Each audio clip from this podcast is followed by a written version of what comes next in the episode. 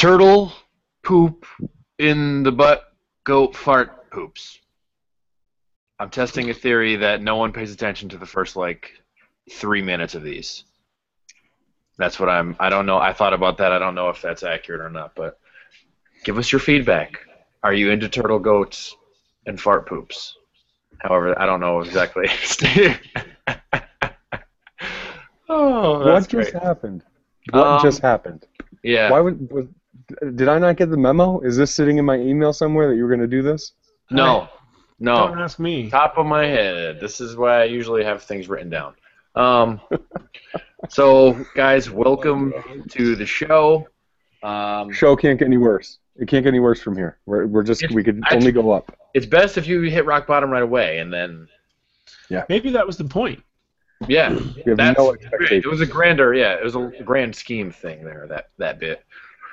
Um, oh my god. We have a lot of interesting stuff to talk about today. We have a guest who's going to be coming on in a few minutes, hopefully, as soon as he's done husbandrying. Um, and I think it's gonna it's gonna be a really good episode. We've had a lot of we've had a lot of good episodes recently, so this should only continue that that trend. I think. How are you guys doing? What's what's going on? Good. doing well. Not as optimistic as as you are, but doing well. That's that's Close, fair. but That's not fair. not quite as yeah, not quite there. I'm feeling I'm Not feeling quite a as little yet. inadequate. now. Not quite as optimistic as you are yet, Oh. especially after that little intro you just pulled out of nowhere. Uh, got you. Feeling a little I thought you said not quite as yet.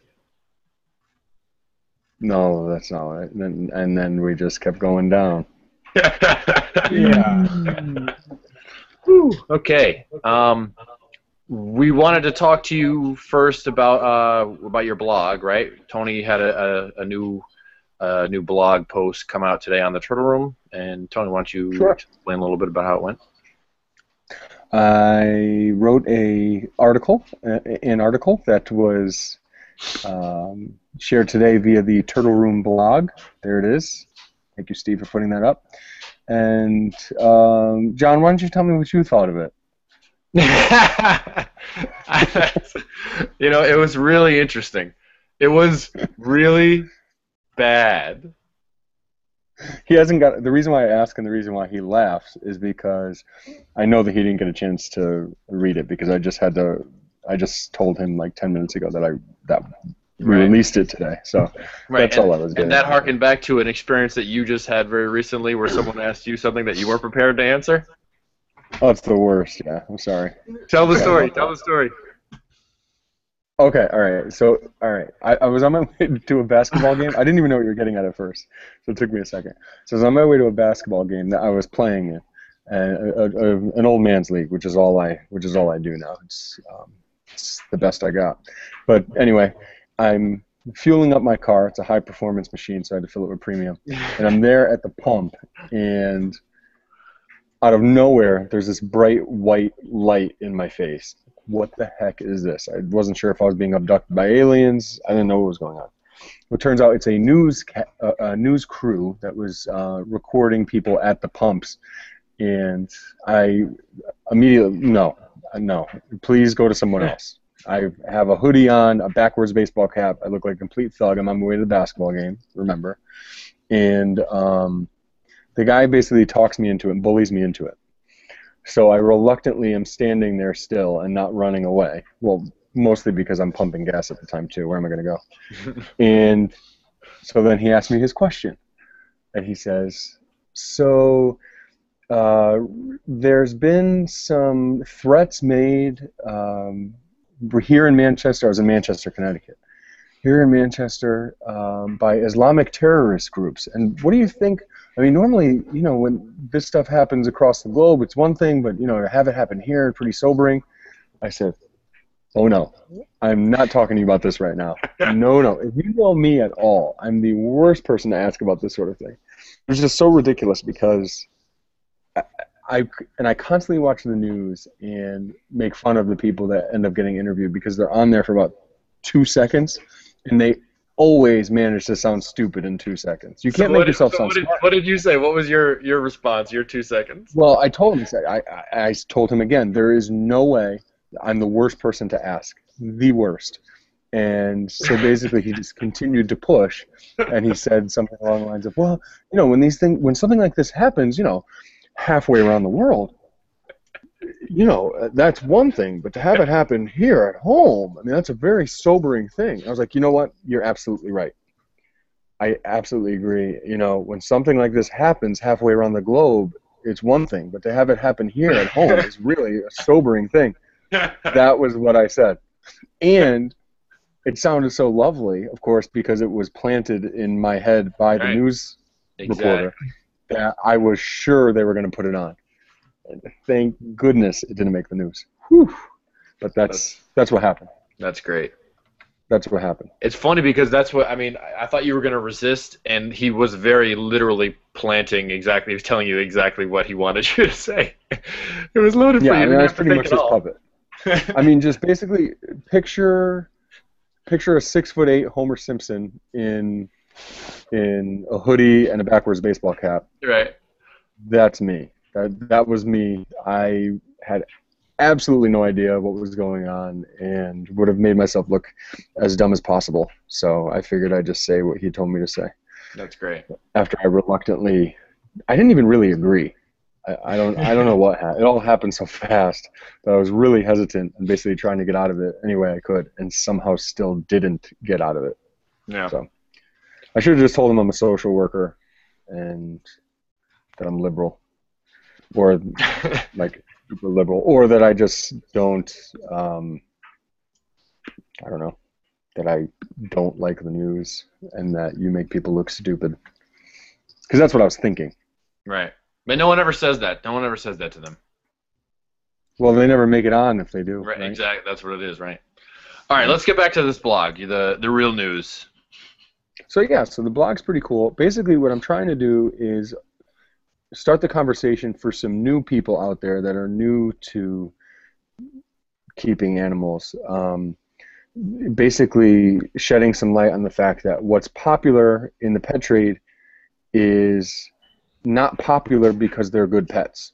Right. They're popular because they're easy to breed in large numbers. And this is something that I've talked about on the podcast before. This is something that I, you know, um, take really seriously and feel is an important uh, message that needs to be out there. And yet it's not out there at all.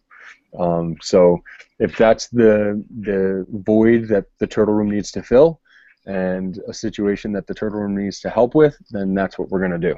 So you know we're constantly why- involved in as much as we can. Can go ahead.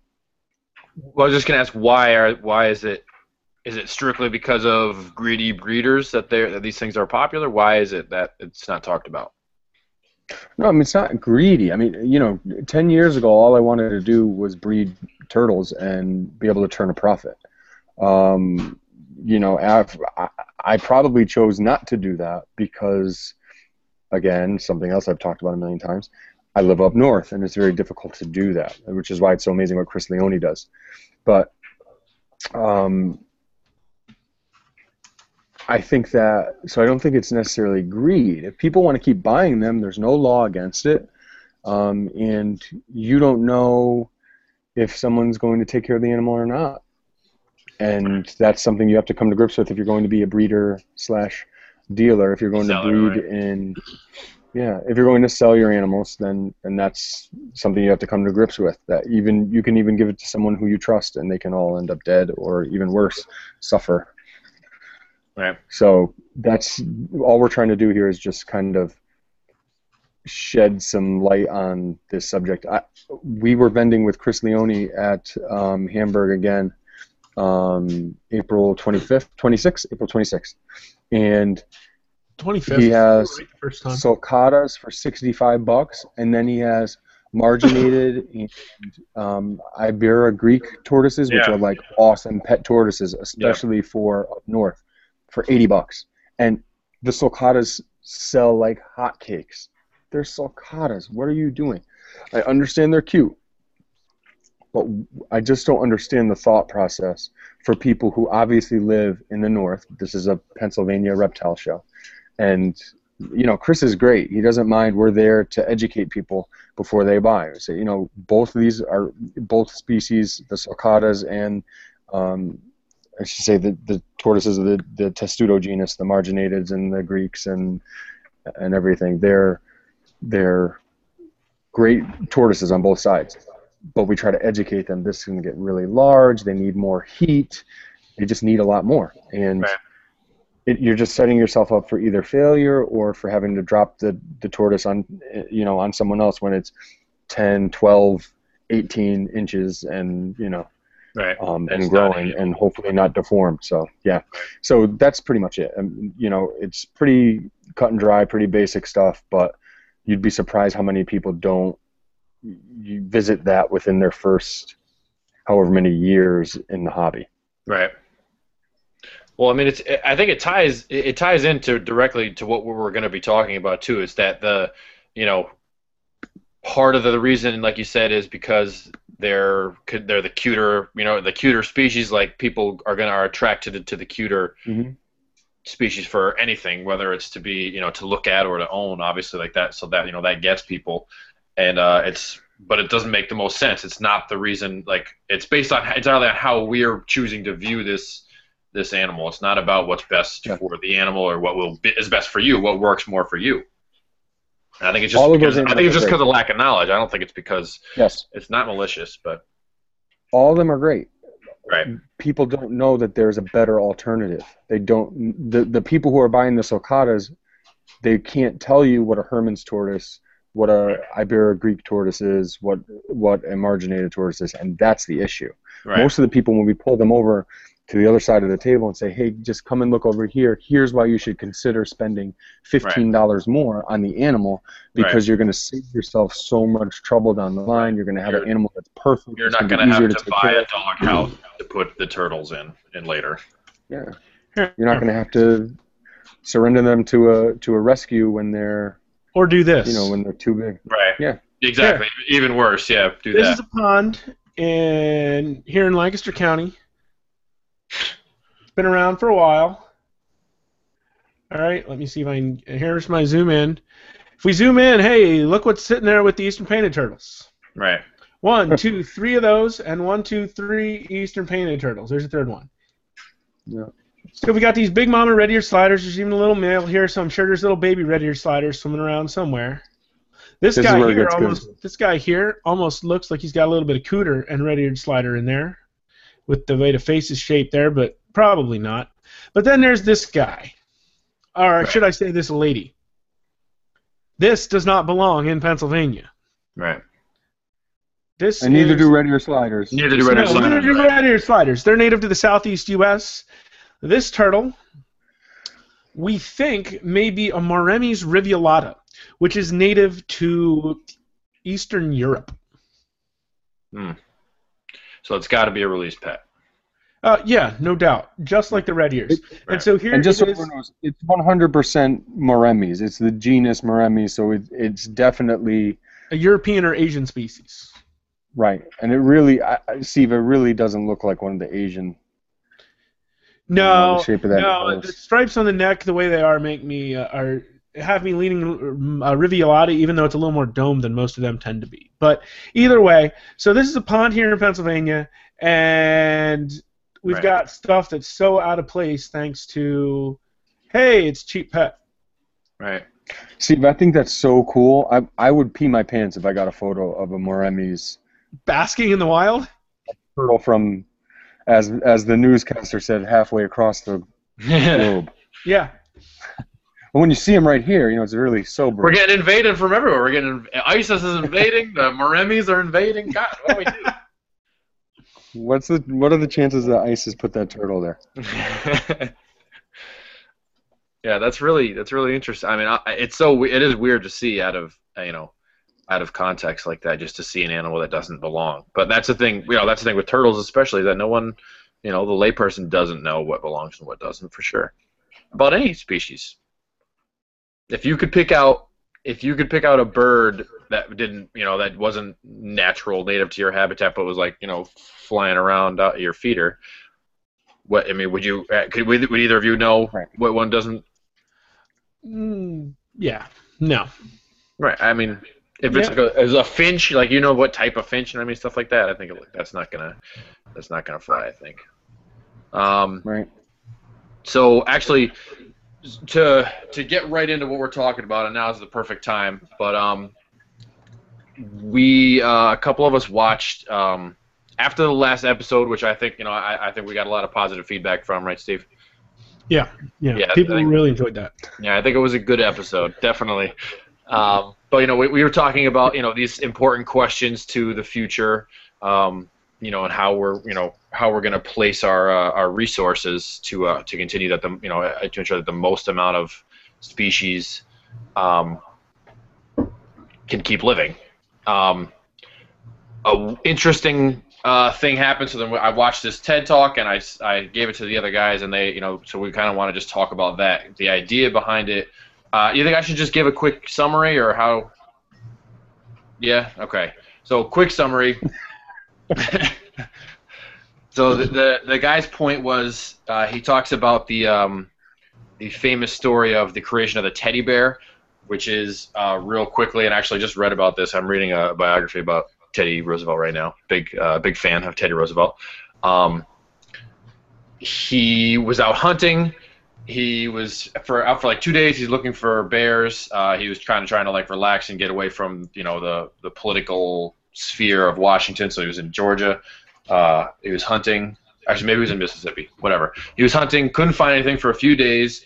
Finally, he goes back to the to this camp. He relaxes, and then his the guy he was with finds one, beats it over the head with his with his uh, gun, and ties it up to the to a tree.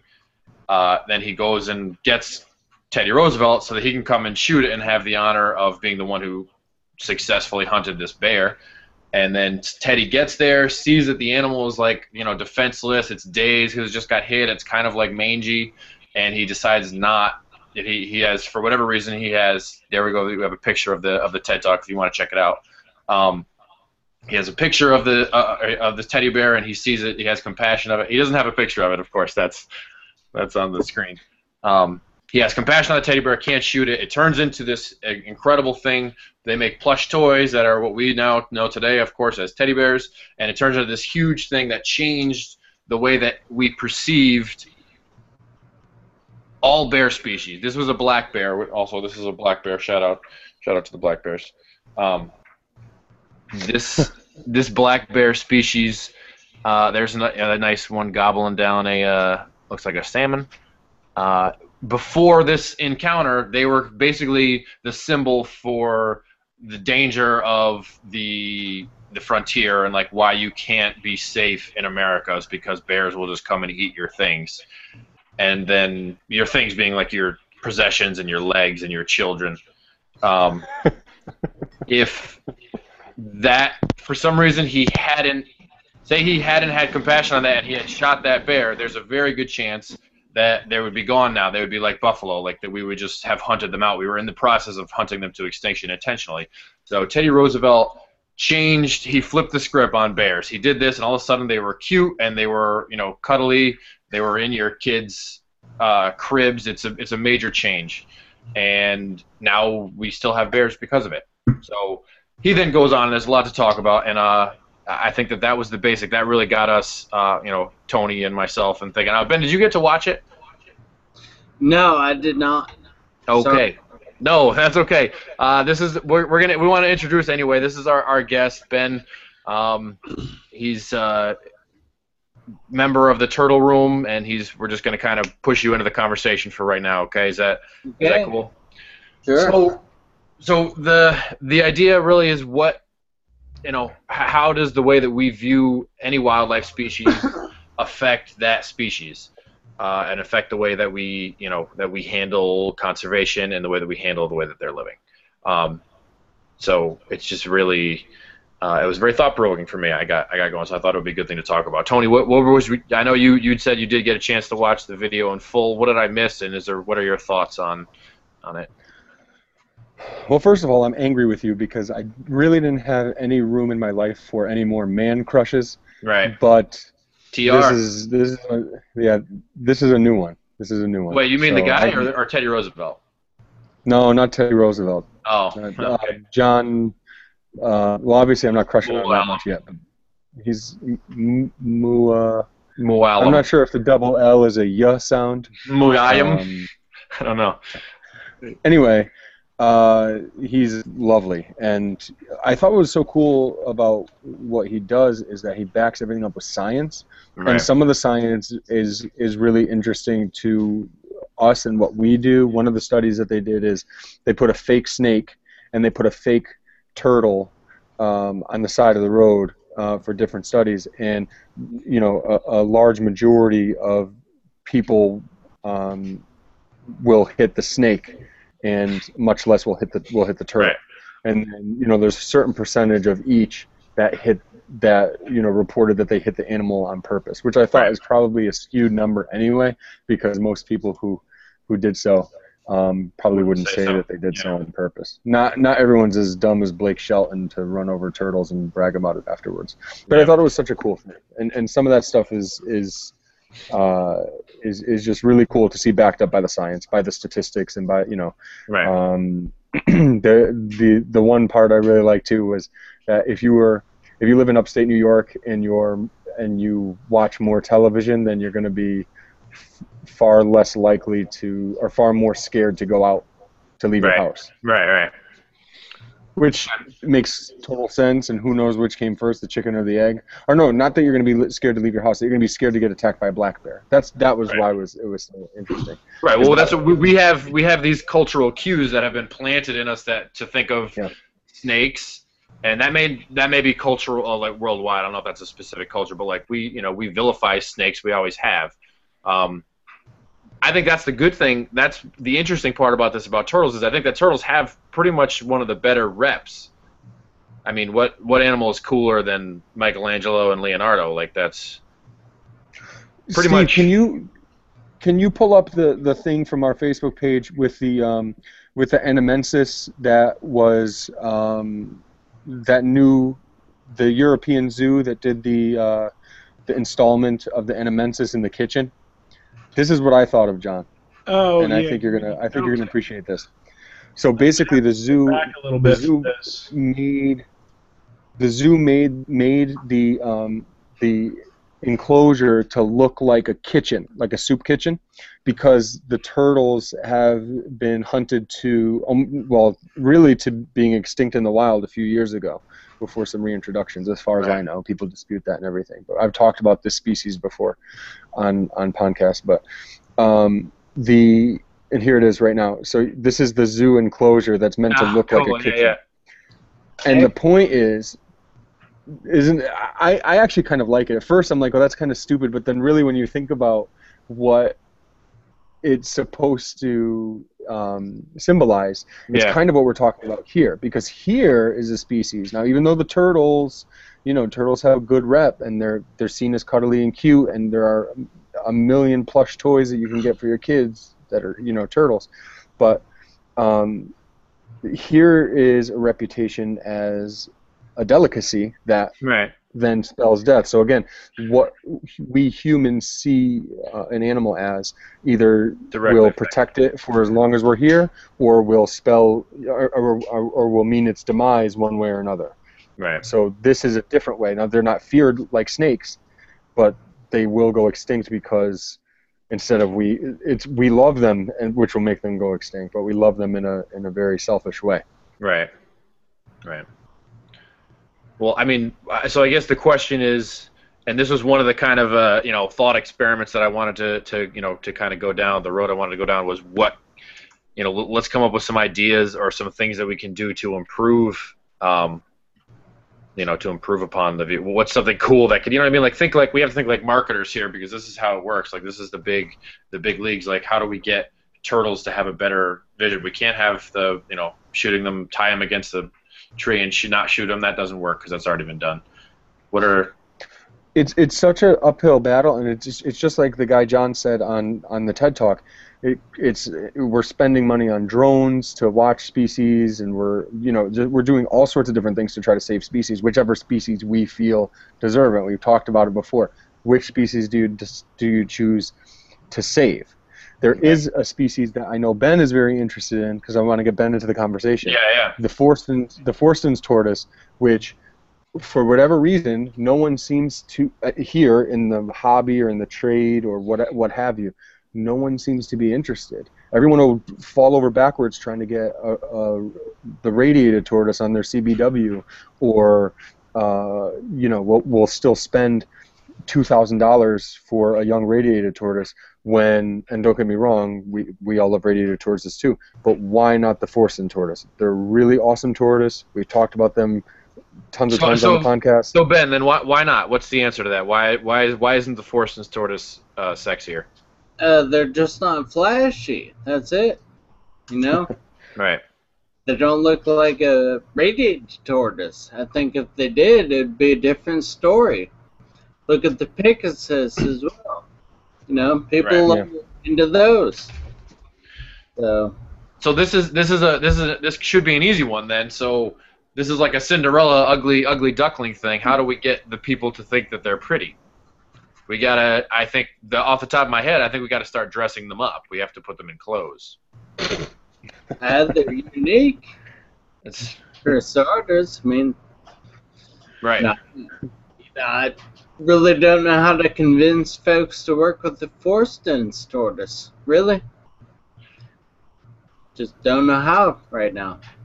Well, what's what what's your selling points? If you say so, say you you're trying. I'm I've never worked with them. I never I know very little. Sell me, sell me. Why why Forstens tortoise? Oh, because uh, they don't get too large. They're critically endangered. That's a selling. That's a big selling point. People love critically endangered. They hear that and they go crazy. But, but I've noticed with the Forsteni is they're critically endangered. Most folks are interested in obtaining wild collected adults to breed them and sell the offspring, not so much to conserve the species to hold F1 animals, uh, known animals for the long term. The fecundity is pretty low on them, and they don't get along with the other tortoises. They don't like cold weather, and you know those are some downsides. I think. So the, it's a it's another another. wh- Where's what's their their native range? Uh, northern peninsula of Sulawesi, and also in the uh, central portion of the island as well. Right. Okay. That's the Sure, fourth let's largest island in Indonesia Give me a sec, couple seconds here. We'll get it up on the map for everybody. Oh, nice. I'd like to get. I, I'd also like to get a photo up, Steve, if you can, that Ben has shown. I, this this might be difficult, but of a photo of a of a hatchling Forsteni because it's not like we're talking I've about an an 'em. sulcata animal. As compared to a let's, um, sulcata, in my eyes, they're kind of cool. They have a serrate. They have Sulcatas are plain. I, I don't I don't understand why everyone loves sulcatas so much. They're pretty, but they're I mean compared to a star or a radiated, like what's or leopard? Leopards are much nicer. I mean I don't. I, All right, here we go. Get I think Right here, as hatchlings, they're Sulawesi so circular. You can see Sulawesi Tengah right here is one of the areas that they're native to. And then uh, Indotestudo forstenai is also here on Gorontalo. And then uh, these are provinces in Indonesia. And I think that's pretty much it. Yeah, it's these two provinces. Okay. Right there, Sulawesi Tengah. So, the, in fact, the area here in orange, right around my cursor, Yep. area in orange is their native country or province range. And they're, you know, it's not like they even cover the entire orange portion there. That's just kind of their limits. Right. Okay. So they're so they're they're extremely tropical then. Yeah. Yeah. Right. So okay. and so that's- forest tropical too. Right. Well, that's. I mean, do you think that? I mean, that has effect on, on, on us, obviously, because we live in the Northeast, so it's cold. But I mean, does that have a, a major effect, generally speaking, of tropical versus non-tropical? Does that have anything to do with our perception, where they're coming from, or I mean, it, maybe not even just forces, but other animals? Does just geography matter to us? I don't think so. I think just uh, appearance is the main thing. Appearance and what are hatchlings worth. What's the market? Right. So Okay, so we need to get we need to get them dressed. Hannah, can you start sewing some Forstens tortoise dresses for me? Hmm. We're gonna get. I think this is the, this is the idea. We gotta get we gotta get like a Miley Cyrus Forstens tortoise outfit. Okay. like something something interesting like that. I think that's where we go with this. All right. I'm in, Hit everybody like a wrecking ball. we uh, oh my, we should totally do a, a wrecking ball remake with Forsten's tortoises. That would be tremendous. That's that's it. There's a- that's it. That's the There's that's a our- wrecking ball. That's the big idea. that looks like a sleeping ball. It is pretty though. Oh, see, and that's really Look at the good. babies. Yeah, that's cool? You see And the serrated marginals? How they're you know they're sharp like that or on the edge? That's that's that's really cool. Yeah. And you know, there's the the question you asked Ben about if you know the geography as far as like where the, where the um, animals are coming from matters when we're trying to take them here and get them established. Uh, It does. I mean, I think there's so many different factors that go into it though, because you know, if having if if that mattered, then there wouldn't be so many redfoots up here. But Right. really, they're just redfoots have been imported in large numbers and people have had success breeding them, so they're kind of just all over the place now and cheap as well. And price matters. Um, so the, the price and husbandry the necessarily things that matter matters. the most. Probably, yeah, because that's what people are thinking when they're going when they don't know and they're at Chris Leone's table and they see the sulcata next to the Ibera Greek and there's only a fifteen dollar difference. Well, I can save fifteen dollars, so that means I can get Missouri, and I can get the latest issue of the tortoise, and leave with with my animal and those two things instead of just the animal. Right. Those When were really cool too. The, the from the, the video we posted a video of the uh, the turtles that were at um, that were at Hamburg this weekend uh, on on the Turtle Room on the YouTube page, and there's uh, you see a lot of these animals, a lot of the stuff that were uh, at Chris Leone's table, and that's one of the the, the Ibera Greeks. Like that was one that I've I've never seen before personally, I, and I thought it was I thought they looked really cool. They're awesome. They get a little bigger than most Greeks, which means still small. Right. and they can really handle cold temperatures. Why would you know? Why Right. wouldn't you? Right. And then the you know the force the the Forsten's tortoises. I mean, come on, man. I'm now they don't handle the cold as well, but Right. So that one's a lot not less practical for someone buying at uh, you know at, at in Pennsylvania, but it's it's probably for the larger world that makes more sense. Well, they don't get so large, so it's not that Right. difficult to maintain them indoors in a Right. heated room. How, how big how big do they get specifically? Give me a, a Uh, carapace size. I think 10 inches straight carapace line for a big one. Okay. Uh, 8 to 9, kind of on average. I have some really large adults and I have some small adults too. Just kind of varies from individual. okay. Um, for anyone who doesn't know, Ben actually started the um, the stud book for that species. And the stud book is um, something that's used by the Association of Zoos and Aquariums here in America to um, kind of maintain, keep track of the numbers of a certain species and maintain uh, health of the overall population. And um, he started that. So this, you know, we say that he knows his stuff about the species. He really knows his stuff. So I Thank just wanted to say that. Absolutely, anytime. um, I, so this is I I do we have some stuff to uh, a little more to kind of get back that was on that that thought that we were having, but I actually have um, a quick thing that I'd like to ask of you, Ben. Yeah. This has been bugging me since we've started. Uh, we've done a couple of these group Skype sessions, so I've seen you before. But I want to know what is on your wall. I want. Can you describe those things to me? The things behind you. Um, They're so cool looking, but I don't know what they are. a mirror, and then a. Oh, that's a mirror. Damn it! I thought it was like a painting. Um, let's see here. Oh yeah, the painting moves. It's just a mirror. Mind the boxes. I guess this is. Can I get? Can you see it? Nice. Zoo Rendezvous. Um, founded at a uh, thrift store. That's really cool. And uh, the Memphis Zoo has a zoo rendezvous every year, and every year they, um, you know, do some artwork of an animal made out of food. Why food? That's their yearly poster, and I found that one at the thrift store of a Komodo dragon. Um, That's so great. 2001. So I bought it. Perfect. The four dollars I spent, I guess, on room decor. You got it for four dollars? I think something like that. Oh yeah. my god, that's what I'm. I mean, I'm I'm embarrassed. I need to really get some some good animal-based wall decor. The only thing I have is we got a uh, we have a, a, a whale on our shower curtain. That's new. But We're not is impressed. No, I know it's it's it's, it's terrible.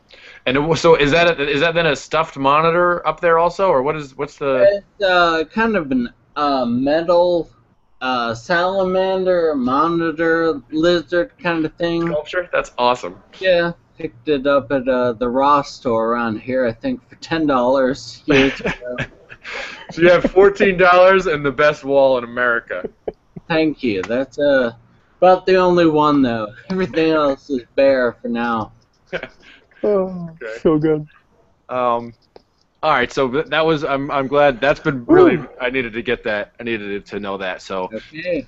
um, Oh, Actually, Yeah, I also love while while we're in the middle too, let me bring up. I wanted to mention our sponsor, Omni Reptiles. They were our sponsor a couple of weeks ago, um, but we just wanted to make sure that we gave them another shout out. Do we have Do we have a website for them or no? Steve, you're on mute. Steve's on mute. Look at his face. You're on mute, Steve. There it is. OmniReptiles.com. It's okay. I was coughing, so it's a thing. Okay, so OmniReptiles.com. Check it out. here, That's our, our that here. OmniReptiles.com. Presenting to everyone. Yep. It's actually a decent website. They've got lots of different. This website actually doesn't stink. It's great. Yeah, you know, it's a nice, they have a nice site.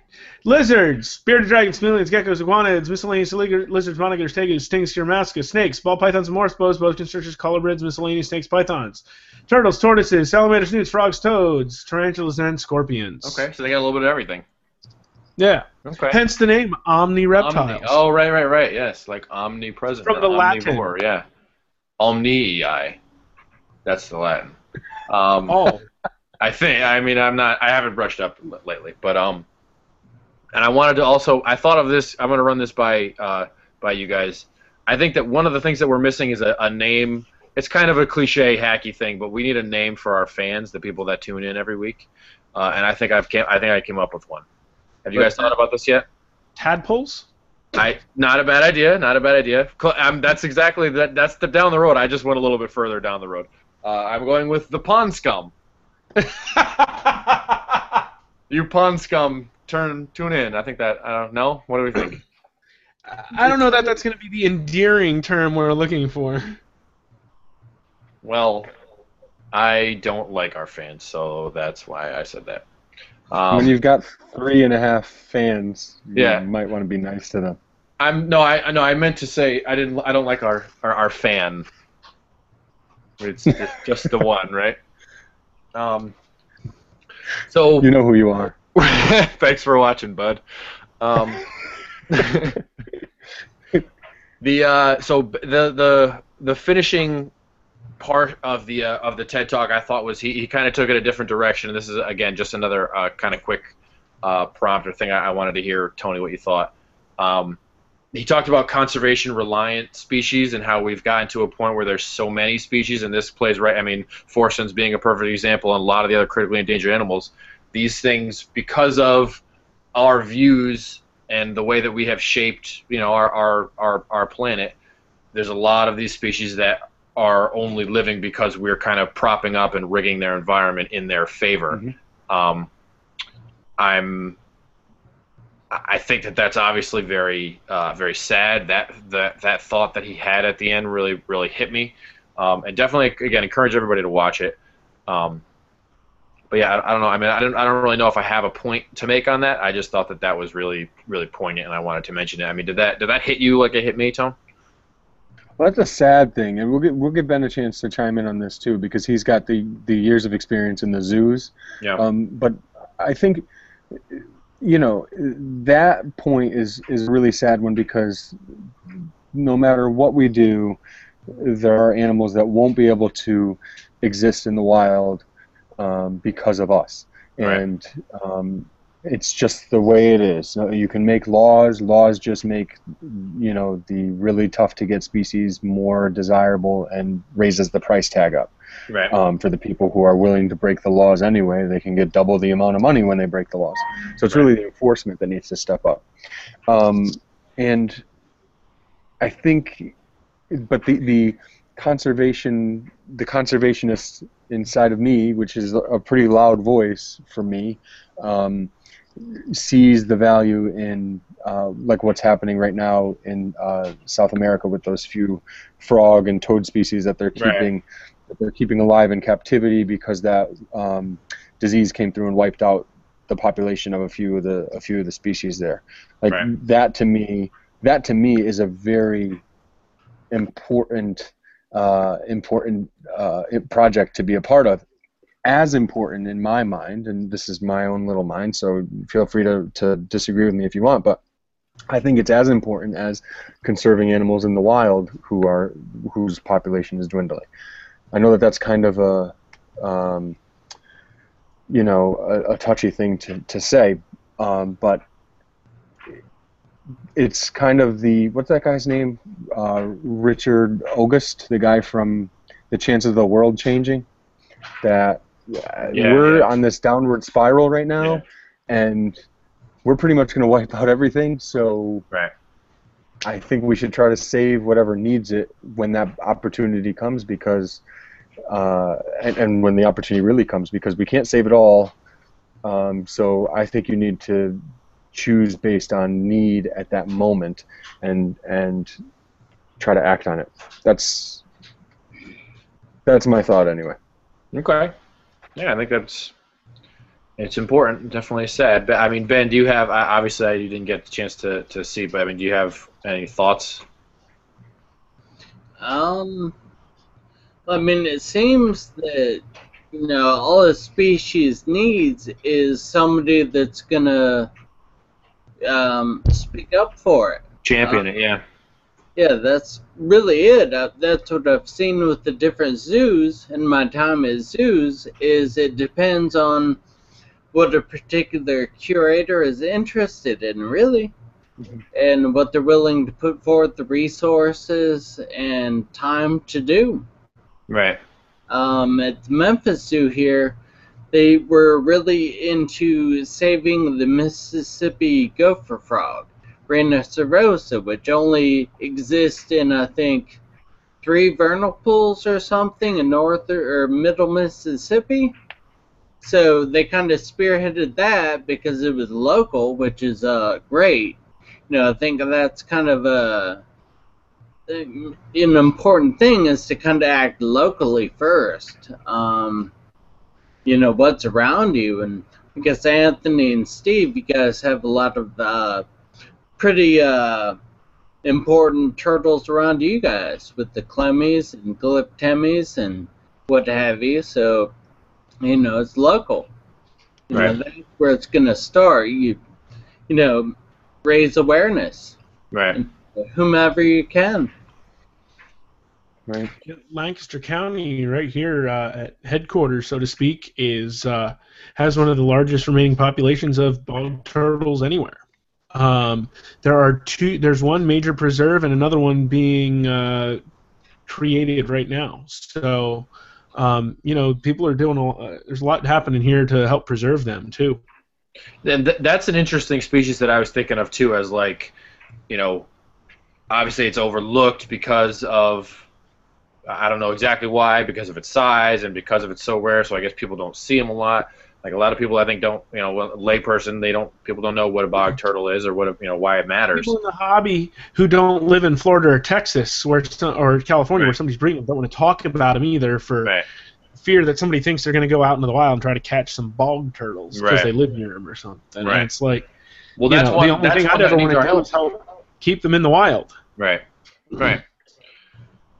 So I feel like I, we need to identify one of the Teenage Mutant Ninja Turtles as a bog turtle. How about is that a? I think Donatello's he's a boggy guy. That's they're too big. That's back to my, my early my early point though that we for that for the telling of stories and the way that we have we've dealt with that in the past. Turtles, I mean, they couldn't have anything cooler than a Teenage Mutant Ninja ver- version of themselves. Pretty much anything that was a Teenage Mutant Ninja I mean, you could have Teenage Mutant Ninja rattlesnakes and yeah, anything, and that would have been really cool. So I think we, I think turtles lucked out on that count.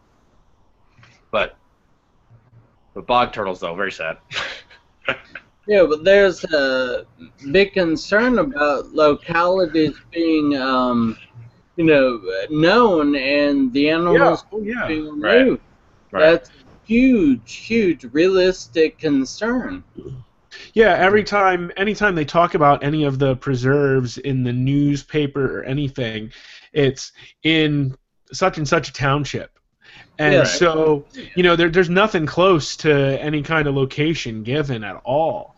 It's just kind of a general, you know, vicinity. So you can, so people can't go like cause problems because they are in such dire straits.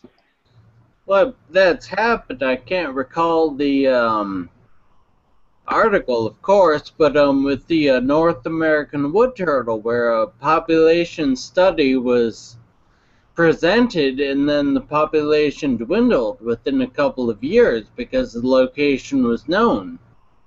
Yeah, and it's so sad. Went and collected them.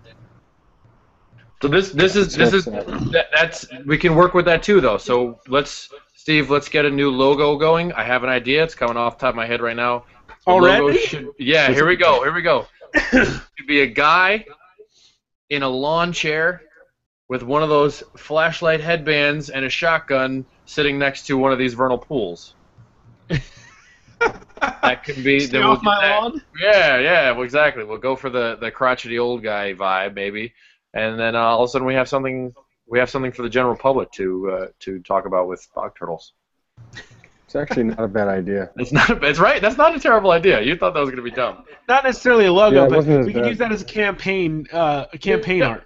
Well, yeah, not not like a logo, like a Smokey the Bear thing, like uh, you know, like a, the personality behind the turtle room, a mascot, a mascot. Okay, our mascot. Okay, yeah. that, that's uh, there we go. I'm willing to pose for pictures if we if we want to do that. You need to put it out there. underneath the lawn chair, though. Oh, perfect. That's perfect. Yeah. Like he doesn't even know it's right there. My wife is throwing things at me right now. I'm so sorry. Why? don't, don't. She's picked up picked up a box turtle shell to throw at me, and she threw four things at me. I'm so embarrassed. Okay, I'm blushing. Whew, I can feel it. It's okay. It's okay. Woo. Work through it. Do we need to mute your camera, Anthony, yeah. while you withstand the barrage? Remember Lamaze. She just she just broke a, a mud turtle shell that she threw at me. Why? Why? Is... She's not mad at me. This is her joking. Breaking yourself? Oh yeah. Yeah, she just terrible. threw a she threw a, she broke a mud turtle shell. It's broken. I can glue it. Yeah, just glue it right back together. Have her do it. I'm embarrassed. I don't know what to do. It's okay. No, you've you've you've totally derailed the podcast, but uh, don't be embarrassed though. I didn't derail anything. Sorry. Where were we? Um, uh, bog turtles. That was good. Bog turtles, yeah. Uh, so uh, again, I think bog turtles, as much with any of these other critically endangered species, you know, they, uh, you know, if we can, is there a way to rebrand them? Can we, can we rebrand them? Um, does that make sense? Is that like is it even worth it to try? Well, I don't know if bog turtles need rebranded. It's a holy grail of turtles. It's true. Yeah. Well, that I mean, play that up though. I guess I don't know. Maybe I'm just thinking in a in a my specific perspective, but I feel like we Again, don't know enough people don't know about them. The, like the issue is protecting them in the wild. Right. So that's bigger than rebranding. That's that's. But I'm saying, so you, so you're you're missing. I, I don't I, like by rebranding or by making having some sort of public um, display to gain consciousness that can help that because then the more people that know about it and have it have it, it's on their it's a, the attention is on them. That's what I'm saying. Like I don't think anyone the the Teddy Roosevelt thing like that only happened because the Teddy the plush the the toy got really big. I understand, but listen, you're com- we're comparing apples to oranges because a, a, a, grizzly bear, a polar bear, a black bear is completely different than a bog turtle because the issue, or or even a snake, because the issue is that the the bog turtle is not being hunted to extinction because people are scared of it that it's going to come and eat their children. or that everyone's going to get salmonella from living in the same neighborhood. The the issue is that they're worth a lot of money, right. And right. until you can change the fact that they're worth a lot of money, which you can't, or until you can pay for enforcement where people feel like it's not worth it anymore to commit wildlife crimes, then they're going to continue to be exploited, and you have to continue, and they'll never be, the population will never grow. Um, What's the private breeding situation with them? None. Uh, Very little. Very few, Nothing. Very few that talk about it. There yeah, private people don't talk about it, and some of the zoos and aquariums won't even talk about it. But Knoxville's doing good work with them. Um, See, Although, I think that this is cool. I, maybe I am wrong. This is like really cool. There's like mystery surrounding it. People don't talk oh, about yeah. it. Like that makes it really cool. Well, and Knoxville had had a good program going, but then some disease wiped out a number of their founder animals. Um, Sucks. Now, granted, they had released so many offspring from those founders back into protected habitats that they really weren't going to be able to release anymore because, uh, you know, they would have been overwhelming, you know, the genetics of, you know, the area with one particular, you know, with just a couple bloodlines. So, I mean, it still stinks that it happened, but at the same time, it's, um, you know, at least they pretty much had exhausted what they could have done in the area they had come from as far as getting their offspring back into the wild. But right. you never want to see, you know, founder animals have that happen to them. Right. And John, these are these are listed on the endangered the Federal Endangered Species Act, right. which limits interstate trade and mm-hmm. um, you, they also don't give. Can we get a picture permits. of one? Do we, they don't give permits for any um, American native species that are on the ESA, so that's why people don't work right. with them. Right, right. No, I get it. I get it. I mean, it's very mysterious. It's all very mysterious. I think that's cool. I remember back in the uh, 90s, Don Hamper used to have babies at the Aloha reptile shows every every few months, twelve hundred dollars back then. Wow. Yeah.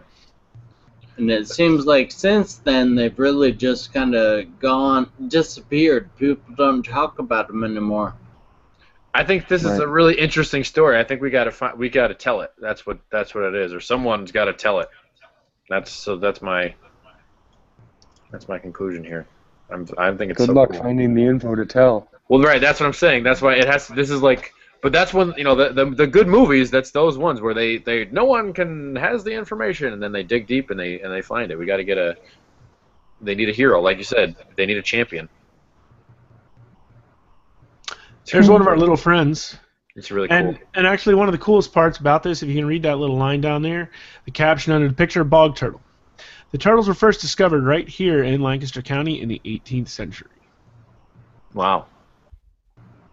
That's that means 1700s, John. Right. 1700s. Yeah, it was actually a a a, uh, a pastor who was also a naturalist in his uh, spare time, uh, uh, Reverend Muhlenberg. Oh, hence Muhlenberg. The, uh, That's a big, big Pennsylvania name. Yeah. name Muhlenbergii. Muhlenbergii, right, right. That's you know that's a, I think that that's a really good point, and that was actually something else that I wanted to, or an interesting point to go from there uh, that I wanted to talk about is that you think about so this so those this specific species was discovered like that's a long time ago considering most of what we knew about American wildlife. Uh, I just read uh, Peter Matthiessen's uh, Wildlife in America book where he kind of goes through the history of, you know, like a lot of the stuff that we knew was hearsay before, you know, 1700, 1600 because we, there was no one, you know, I mean, like the, the, the written records that we have were not even here. Not only, not only that, people couldn't communicate with one another. Right, right, exactly. So right. you'd have six different people discovering right. the same thing, naming it right, six different things, and then they had to backtrack to figure out, uh, well, is it all the same thing? Right. Is it not? Is, right, and, that, and so it, that shows you how how it's not even really tenable the the information. You don't like a lot of the stuff. It, that's what it brought me back to. Like, uh, there's still so much that we don't know. It was just a, a beautiful way to prove that. That like, okay, all these. If you ask someone in 1850 if there were tigers, they'd say, yeah, like out west, there's, they don't I mean like people didn't know. They would, they would thought that there was tigers there. Like that was one of the things they thought that there was, um, you know, like buffalo were existed in Mexico, as far down as Mexico, like the American bison, and it's just not accurate anymore because things change. And like, how do you even find that information out? I saw, I saw a Snapple cap today. I, I had a, a, a, Snapple lemon iced tea, and the uh, Snapple, this uh, beautiful, my one of my favorite beverages, best stuff on earth. What? what the Snapple cap was was it said a polar bear can smell a seal from 20 miles away. Now, did how did we find that? How do we do we give yeah, a polar bear the the hard questioning? Like how does that how do we figure that out? It's based on one time some guy was watching a, a seal and or watching a polar bear and followed it until it got to a seal. You know what I mean? Like how I'm guessing. How do we have like this? The information is so minuscule. I don't know. I feel like that's we just there's so much that we don't know, especially about behavior. And most and turtles, especially bog turtles, they're underwater 90% of the time. You know, they don't. What do we really know? Yeah. Right. Like how how do we know what they're doing down there? We don't. Hmm. right. It's cool. It's mysterious. There's still there's still some mystery. Well, and they're so tiny and mysterious right. that sometimes I wonder if somebody's just gonna all of a sudden stumble on a whole bunch of extra ones of them that nobody ever because they are so secretive.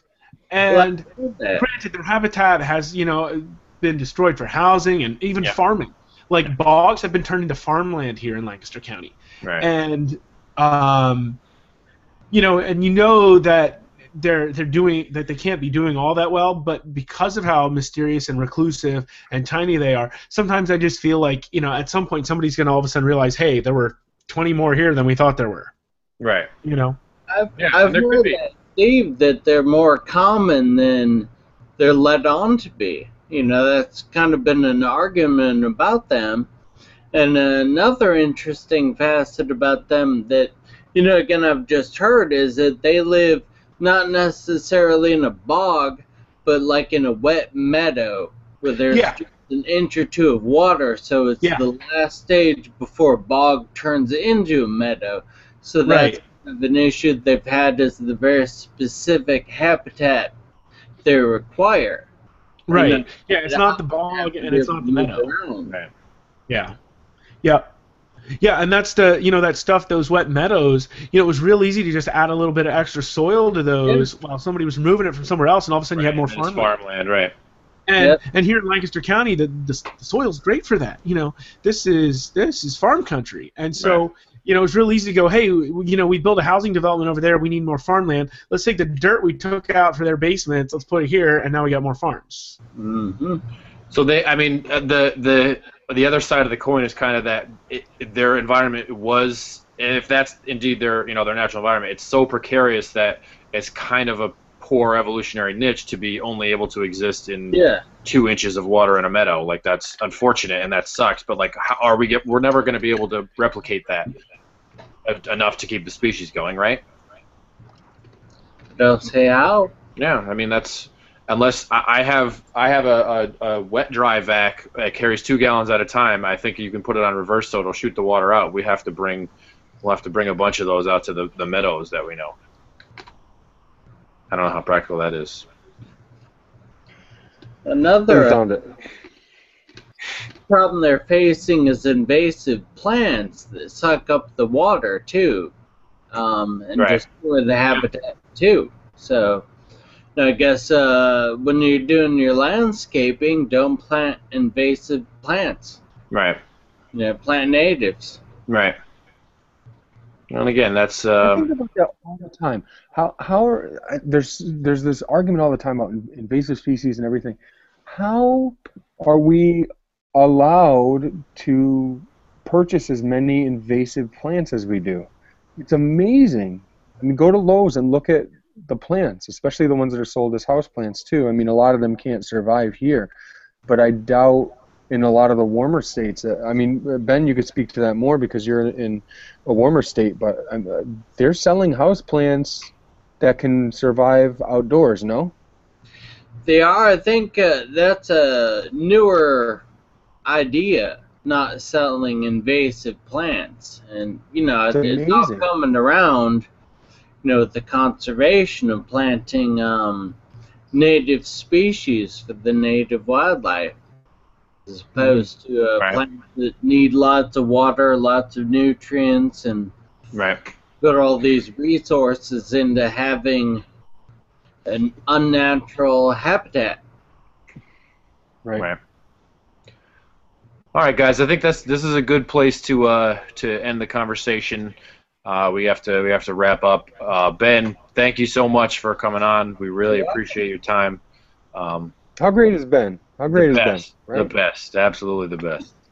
Um, another shout out to Omni Reptiles. Check out their uh, their their their pretty good website, and uh, please also check out the turtleroom.com. Um, that's that's our website. That's our show. We've been uh, we've been breathing from our butts this whole time. Thanks, Ben, for uh, for engaging in that with us. You're welcome. So long. Bye. Later.